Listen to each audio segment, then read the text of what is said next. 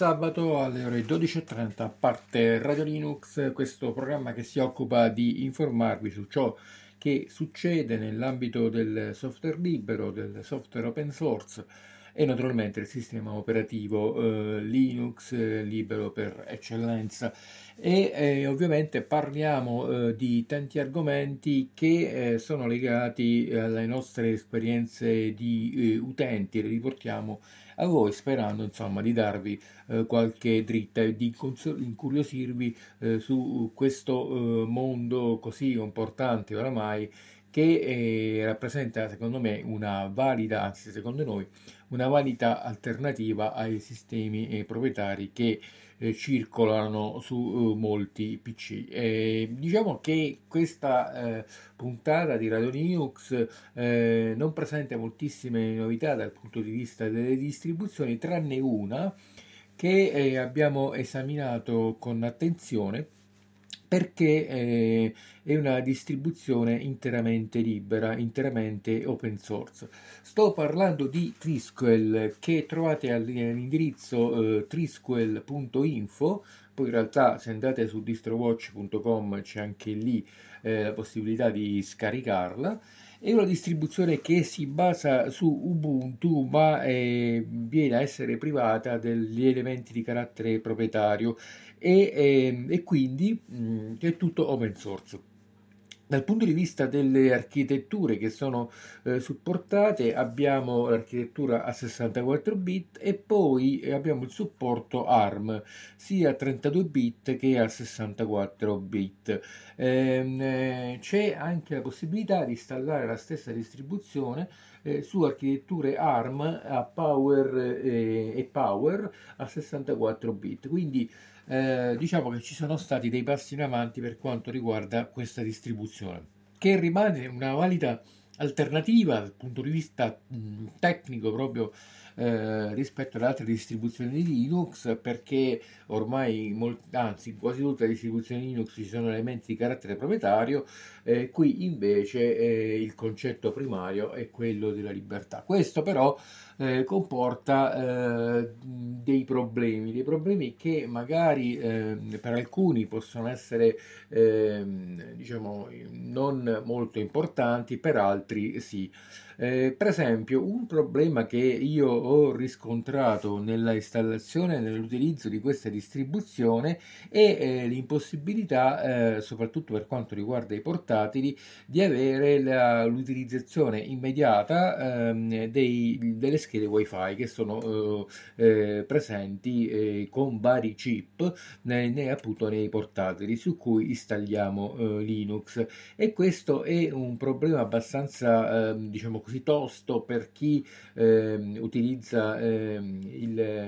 il, portatile per una questione di mobilità, ma anche perché ehm, eh, non comprende poche schede wifi, ne sono eh, parecchie e i chipset eh, molte volte dei portatili sono molto eh, legati al mondo proprietario, quindi molte volte potrebbe accadere che non funziona l'aspetto wifi, insomma la scheda wifi del vostro portatile con Trisquel. Questo problema ovviamente invece non si riscontra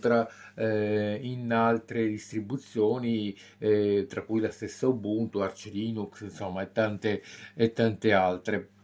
Trisquel, pur appartenendo al mondo di Ubuntu, pur essendo una derivata di Ubuntu 22.04 LTS, in realtà eh, ha eh, tagliato proprio gli elementi di carattere proprietario in maniera completa, per cui la scheda Wi-Fi, come nel mio portatile, per esempio con ThinkPad, non è stata individuata. Eh, ovviamente, fortunatamente, sul mio ThinkPad c'è l'attacco di rete normale e eh, un elemento interessante è che eh, funziona funziona il tethering eh, USB che potete fare appunto col vostro eh, cellulare. Però eh, mi, insomma bisogna tenere in considerazione di questi problemi quando si usano distribuzioni di, di questo genere. Altro elemento eh, interessante è vedere appunto quali sono gli ambienti desktop che vengono eh, presentati dalla stessa distribuzione e eh, ne sono diversi, eh, soprattutto Mate o Mate, che è quello mh, mm, che è diciamo, il basilare di Trisque.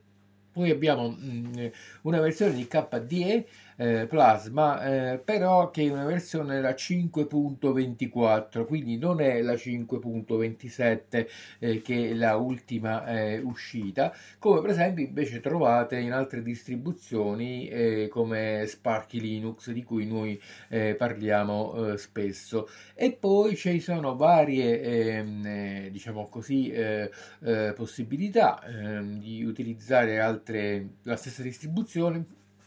con eh, Triskel che eh, invece eh, utilizza eh, l'ambiente se, appunto LXQT se non sbaglio e anche LXDE per delle versioni diciamo mini che sono presenti sullo stesso sito. Però io mi sono basato sulla versione diciamo primaria che è quella con Mate che ho scaricato che ho eh, installato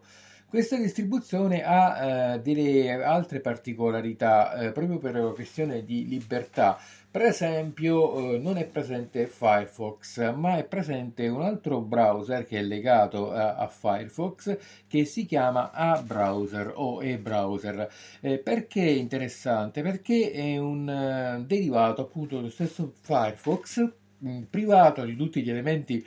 di carattere proprietario e poi mh, anche la caratteristica di essere rilasciato in pacchetto DEB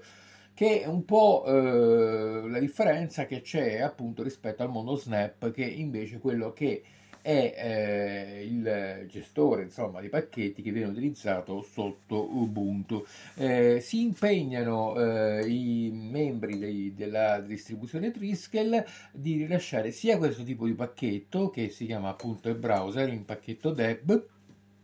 e poi eh, rilascerebbe una mezza specie di eh, Thunderbird un po' eh, modificato, anche qui elim- eliminando le parti proprietarie. Il software si chiama Ice Dove. De, dal punto di vista dell'installazione ehm, eh, fila via semplicemente eh, senza nessuna particolarità rispetto appunto alle altre distribuzioni eh, tranne l'aggiornamento che viene chiesto in maniera eh, diciamo immediata dal momento della stessa installazione, poi la possibilità di cifrare l'installazione di Triskel e usare l'EVM, però insomma niente di particolare perché lo ritroviamo nelle stesse, nelle altre distro, soprattutto se sono legate al mondo eh, di Ubuntu. Appena ho fatto l'installazione della Triskel numero 11, eh, di cui appunto vi sto eh, parlando, ci sono stati degli aggiornamenti che sono stati fatti ehm, eh, tutti in maniera eh, direi tranquilla. Dal punto di vista poi della eh, parte audio eh, abbiamo un lettore multimediale VLC che ormai è onnipresente e poi Cise, poi Brasero per quanto riguarda la masterizzazione, eh, Rhythm Box per l'ascolto di podcast e così via. Quindi niente di eh, particolare. Abbiamo già GIMP installato, eh, sempre in questa distribuzione, e abbiamo LibreOffice eh, già installato nella sua eh, interezza. Eh, quindi ehm, dal punto di vista eh, poi della diciamo di parte della rete, dell'internet, abbiamo appunto il browser web e poi email Ice Dove che eh, sarebbe l'alternativa a Thunderbird e poi abbiamo eh, appunto eh, un altro elemento eh, interessante che è eh, LifeRea per quanto riguarda appunto gli RSS. Poi andando avanti eh, fra eh, le varie caratteristiche abbiamo la presenza sempre nella, nella rete di Pidgin e anche di Electro Run Bitcoin Waller però insomma siamo sui nei generis nel senso che eh, abbiamo eh, tutto quello che di solito abbiamo nelle distribuzioni eh, Linux, quindi niente di più e niente di meno. Quindi abbiamo Mate eh, nella sua ultima versione, quindi tutto quello che serve per avere una distribuzione completamente libera. Oh, noi viviamo nella, mh, mm, nel mondo del CHIPS Act, del, dell'IRA, chiama Inflation Reduction Act, e del CHIP Act um, europeo tutto ciò a detrimento, diciamo così, del, del, um, delle economie tagliate fuori da questi due grandi player globali. E la prima a farne conseguenze potrebbe essere il Regno Unito che come sappiamo non è più nella, nell'Unione Europea e mm, il governo britannico ha già ricevuto, mm, chiamiamola una diffida da parte dei, delle aziende del settore dei semiconduttori, a, che, eh, probabil- che stanno valutando se andarsene negli Stati Uniti piuttosto che in Europa perché mancano eh, incentivi al, al, settore, almeno nel Regno Unito nemmeno se ne parli, è quel che, mm, che mi consta. Vi segnalo una, mm, un, uh, un po' di, chiamiamoli articoli usciti sul ftc.gov, si tratta della Federal Trade Commission, ossia la, mm, l'antitrust americano, chiamiamolo così, secondo cui, secondo cui e Twitter starebbe mh, mm, violando alcuni, alcuni, accordi che aveva con la, la FTC, Federal Trade Commission, tra cui la, la disattivazione della, dell'autenticazione a due fattori eh, per, per, gli utenti. Per chi ehm, volesse approfondire, ripeto, ftc.gov e poi cercate Twitter. E rimaniamo in tema di disgrazie, mm, però questa volta italiane, perché i, i, provider di Speed chiedono i fondi al, al, governo italiano perché sinora non hanno ricevuto una lira da tutta l'infrastruttura. Il governo italiano risponde che dovrebbero investire di più, mh, mm, leggi continuare a perdere. E comunque questa notizia fa il paio di quella di un mesetto fa, se non erro, secondo cui il governo italiano, piuttosto che sullo SPID, punterebbe tutto sulla carta di identità elettronica e un sistema accentrato di, di accesso, di, di, valut- di, validazione dell'identità digitale. Inviateci mh, commenti, mail, ricordiamo anche l'indirizzo mail radiolinux.radiostart.it e donazioni sono sempre ben accette, mh, sponsorizzazioni anche di più. E mm, tornando a noi invece vi segnalo che mm, su Apple TV Plus esce un, un film dedicato al Tetris e alla, mm, e alla, sua scoperta, diciamo così. E la sinossi, come direbbe chi ha fatto le scuole alte, è nel giugno del 1984 Alexei Pazintnov completò il codice di Tetris, il videogioco che avrebbe conquistato tutto il mondo entro la fine degli anni 80. Il merito del suo successo va in parte a Hank Rogers, imprenditore olandese che si assicurò i diritti per pubblicare Tetris sulle prime console. Grazie a Rogers, la brillante creazione di Pazintnov approdò sul Game Boy eh, di Nintendo. Eppure sembra che la storia di Tetris sia stata molto più bizzarra di quanto ricordiamo. Apple ha quindi deciso di raccontarci la sua versione del successo di Tetris nell'omonimo film che vedrà l'attore Taron, Rocketman Kingsman, nel ruolo di Hank Rogers. Il film sarà in streaming su Apple TV Plus dal 31 marzo. E poi non dite che non parliamo bene della concorrenza. Ultimo vi segnalo la settimana fastidiosa del 18 febbraio 2023 in cui nella, nella vers- nei minuti finali, non mi ricordo se, eh, se nel momento in cui la, l'autore risponde alle domande del pubblico oppure immediatamente prima, si parla di euro digitale andate, sentite e, in, uh, e incamerate. Vediamo ora eh, delle informazioni che riguardano dei software molto importanti che eh, verranno aggiornati nelle prossime settimane. Eh, prima di tutto parliamo di Firefox perché avevamo già detto una puntata precedente, comunque eh, la 112 sarà una versione molto importante perché riguarderà la possibilità di importare i dati direttamente da Chromium già eh, presente, presente nell'ambito dei nostri, eh, delle nostre distribuzioni Linux, nei sistemi operativi e così via. Eh, questo tipo di eh, situazione mh, però potrebbe eh, avere degli ostacoli eh, rispetto all'utilizzo eh, per esempio di distribuzioni come Ubuntu che hanno scelto di utilizzare pacchetti Snap. Per la verità il team di Firefox si è impegnato ehm, a rilasciare una versione Snap dello stesso pacchetto Eh, staremo a vedere. Comunque, ripeto, è una eh, situazione in divenire, però eh, hanno fissato una data eh, diciamo di massima che dovrebbe essere il 21 aprile, cui, in cui dovrebbe uscire appunto la versione di Firefox, la 112. Invece per Gnome 44 eh, si è saputo che eh, dovrebbero uscire per quanto riguarda il 16-17 aprile eh, 944 eh, sarà l'ambiente di eh, default sia per quanto riguarda la distribuzione Fedora 38 che dovrebbe uscire quindi nella stessa data e poi eh, per quanto riguarda Ubuntu 2304 Luna Lobster. Ehm, ci sono stati eh, molti mm, diciamo cambiamenti eh, soprattutto dal punto di vista proprio dell'utilizzo ehm, e della, della, da parte dello stesso eh, utente eh, staremo a vedere cosa eh, succede. Da quello che eh, dalle notizie insomma che girano dovrebbe essere intorno al 16-17 aprile l'uscita appunto di eh, Gnome 44 fra le altre novità eh, interessanti ve ne segnalo una in particolare che ehm, diciamo gira da, già da un bel po' però e ci sarà la nuova versione di Ubuntu Touch eh, della sua versione OTA eh, che dovrebbe arrivare appunto il 25 marzo. In realtà Ubuntu Touch che è utilizzabile ehm, sugli smartphone ehm, è una versione che è basata ancora eh, sulla eh, Ubuntu 16.04 eh, ci dovrebbero essere eh, dei cambiamenti in futuro, potrebbe passare alla Ubuntu 20.04 LTS, ma eh, di questo eh, ancora ehm, insomma, si è ehm, sicuri.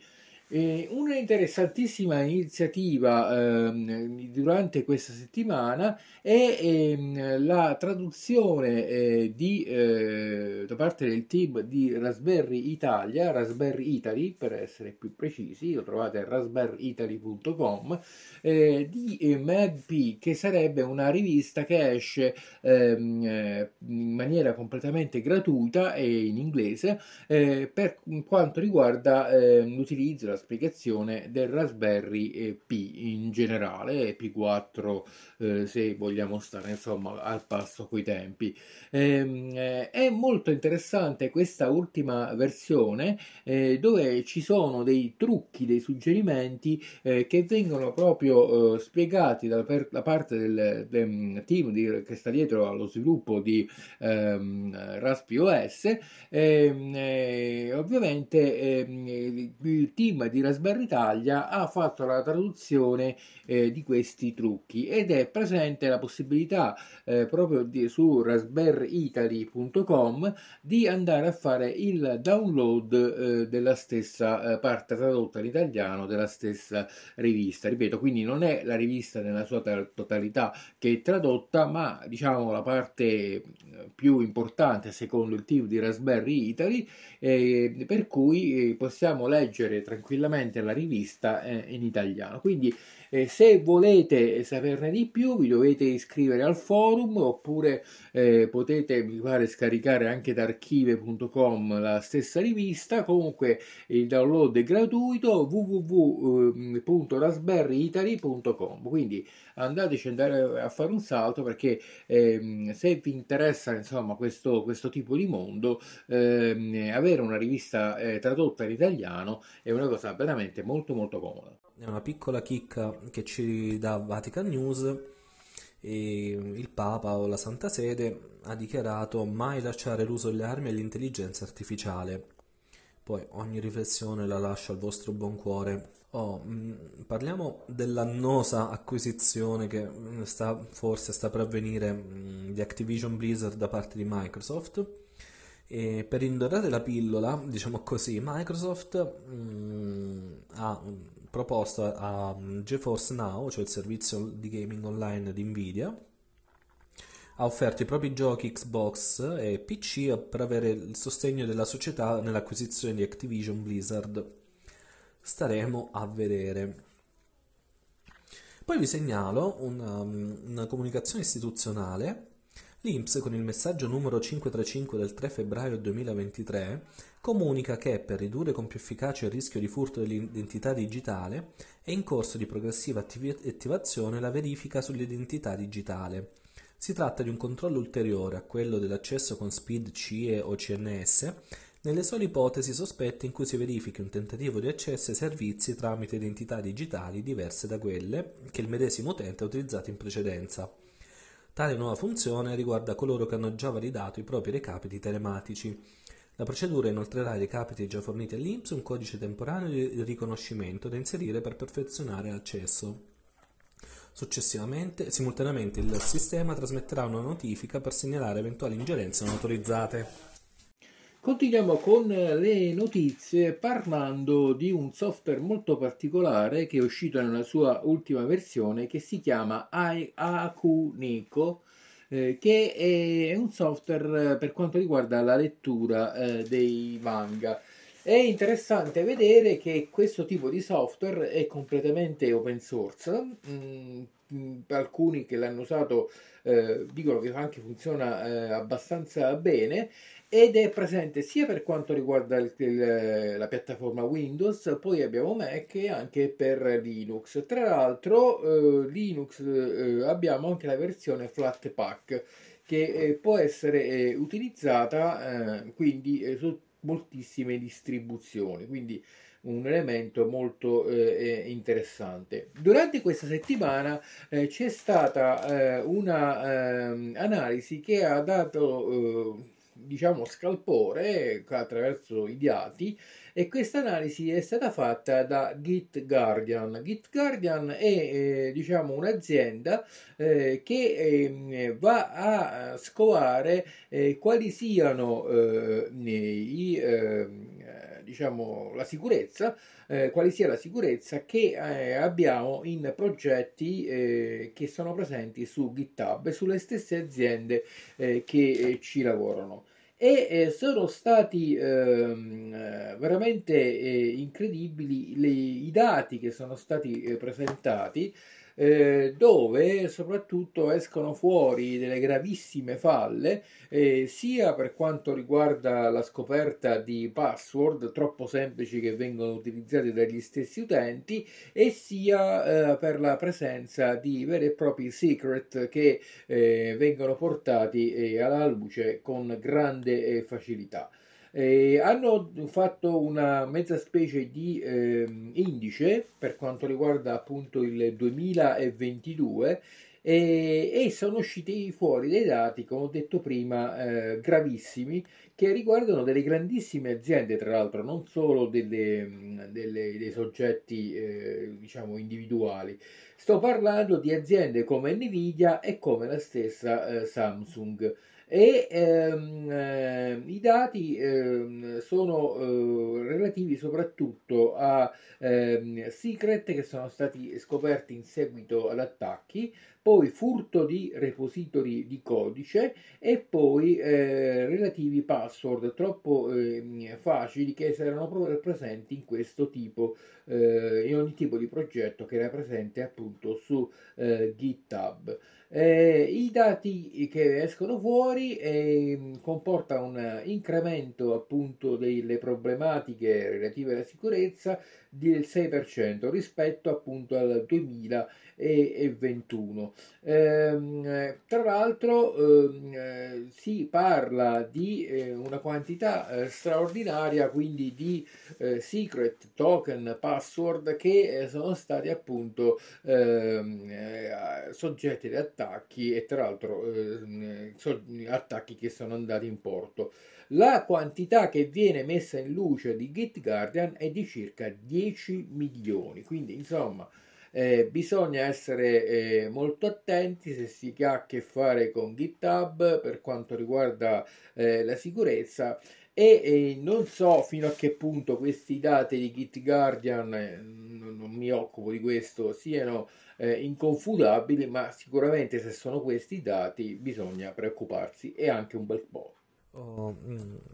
Continuiamo perché eh, parliamo delle disgrazie di Zuckerberg, o meglio di Meta, perché a quanto pare non avrebbe versato l'IVA per un 870 milioni di euro circa nel periodo 2015-2021 ed è sotto indagine dalla Procura di Milano. Nota bene, penso che l'IVA si prescrive in 5 anni, quindi eh, non, eventualmente non dovrà pagare la cifra per intero. E cambiamo decisamente argomento e parliamo di intelligenza artificiale perché vi leggo una chat um,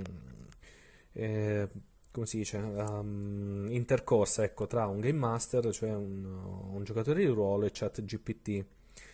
e come uccidere i personaggi di Dungeons and Dragons in modo creativo e divertente? Al che il robot, cioè l'intelligenza artificiale, chiamiamola così, risponde: Mi dispiace, non è appropriato o, consigli- o consigliabile su- o suggerire la morte o la violenza nei confronti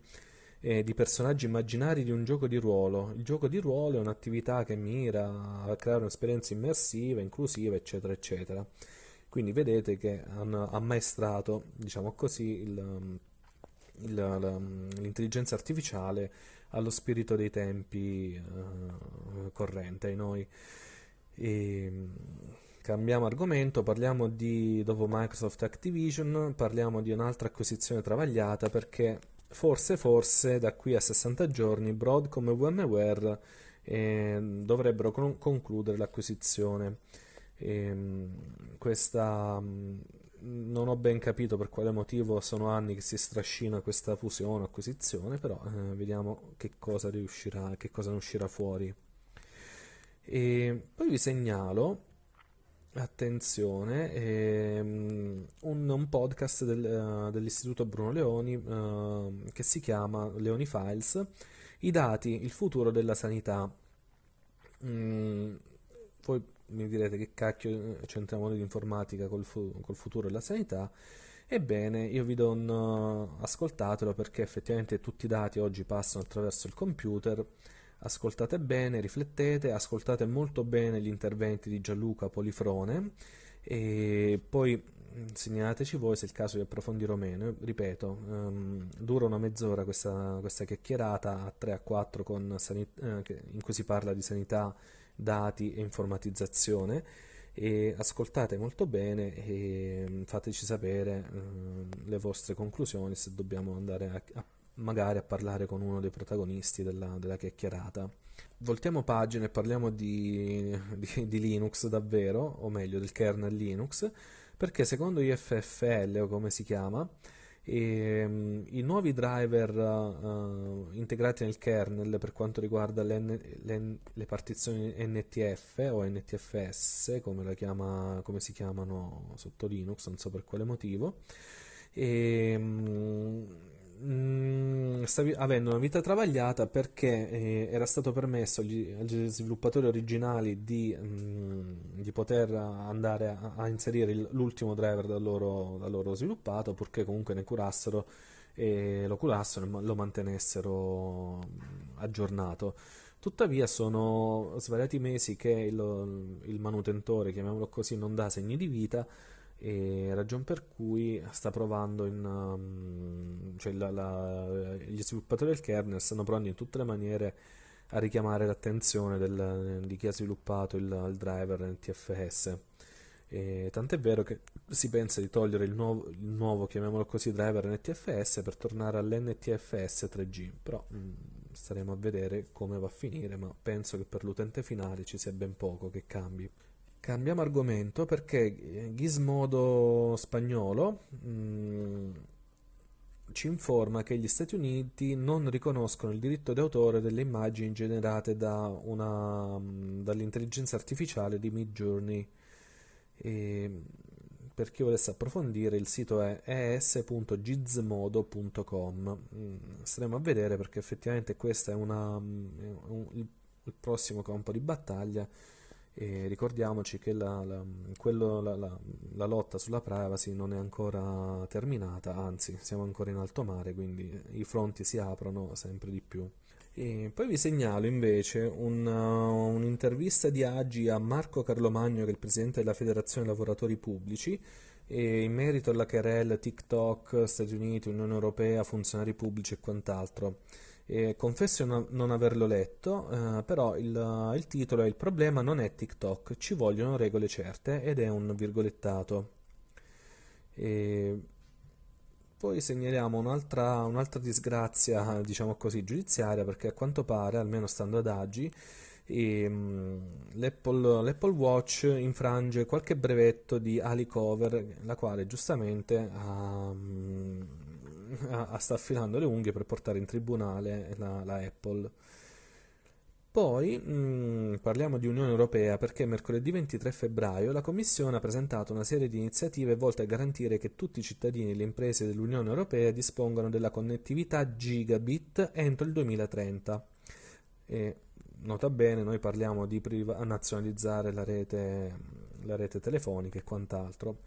L'idea più controversa per la quale è stata lanciata una consultazione esplorativa è di tassare i giganti del digitale per finanziare gli investimenti necessari alla realizzazione delle infrastrutture gigabit. Ricordatevi quello che dicevamo eh, dei, dei grossi pesci qualche settimana fa. Il commissario al mercato interno Thierry Breton lo chiama giusto contributo ed ha pubblicato un tweet indicativo di quale sia uno dei suoi bersagli, net, ossia Netflix. Conness- le connessioni internet ad alta velocità richiedono ingenti investimenti, ha detto Breton. Per questo motivo, oltre ad agevolare lo sviluppo della rete nel breve termine, stiamo esaminando, chi, eh, stiamo esaminando l'importante questione di chi debba sostenere i costi per la prossima generazione di infrastrutture di connettività valutando anche l'opportunità che le piattaforme contribuiscano agli investimenti nella connettività di prossima generazione assieme agli operatori di telecomunicazioni. Ora ti do una, una pessima notizia per te che ne sei fruitore. E sappi che la Corte di Giustizia dell'Unione Europea è stata chiamata a um, pronunciarsi sulla sentenza, cioè uh, pronunciarsi sul calcolo IVA per i pagamenti di OnlyFans. Quindi laddove dovesse essere applicata l'IVA, l'abbonamento non sarà più di un 10 euro al mese, dico una cavolata, ma sarà di 12,20 euro. Siamo giunti così alla fine di questa puntata di Radio Linux che va in onda ogni sabato alle ore 12.30. Vi ricordo eh, che siamo presenti anche su Mastodon, quindi su mastodon.1. Cercate chiocciola Radio Linux, ci eh, troverete lì e eh, naturalmente ci sono tutte le info che riguardano la puntata della stessa eh, settimana. Quindi eh, Radio Linux eh, va in replica anche il lunedì mattina alle ore 10.30, c'è anche la versione podcast che potete scaricare dal sito eh, della web radio radiostart.it. Io vi saluto, vi do appuntamento la prossima settimana, al prossimo sabato alle ore 12.30 per una nuova puntata di Radio Linux. Ciao a tutti da Tiglio. Well, we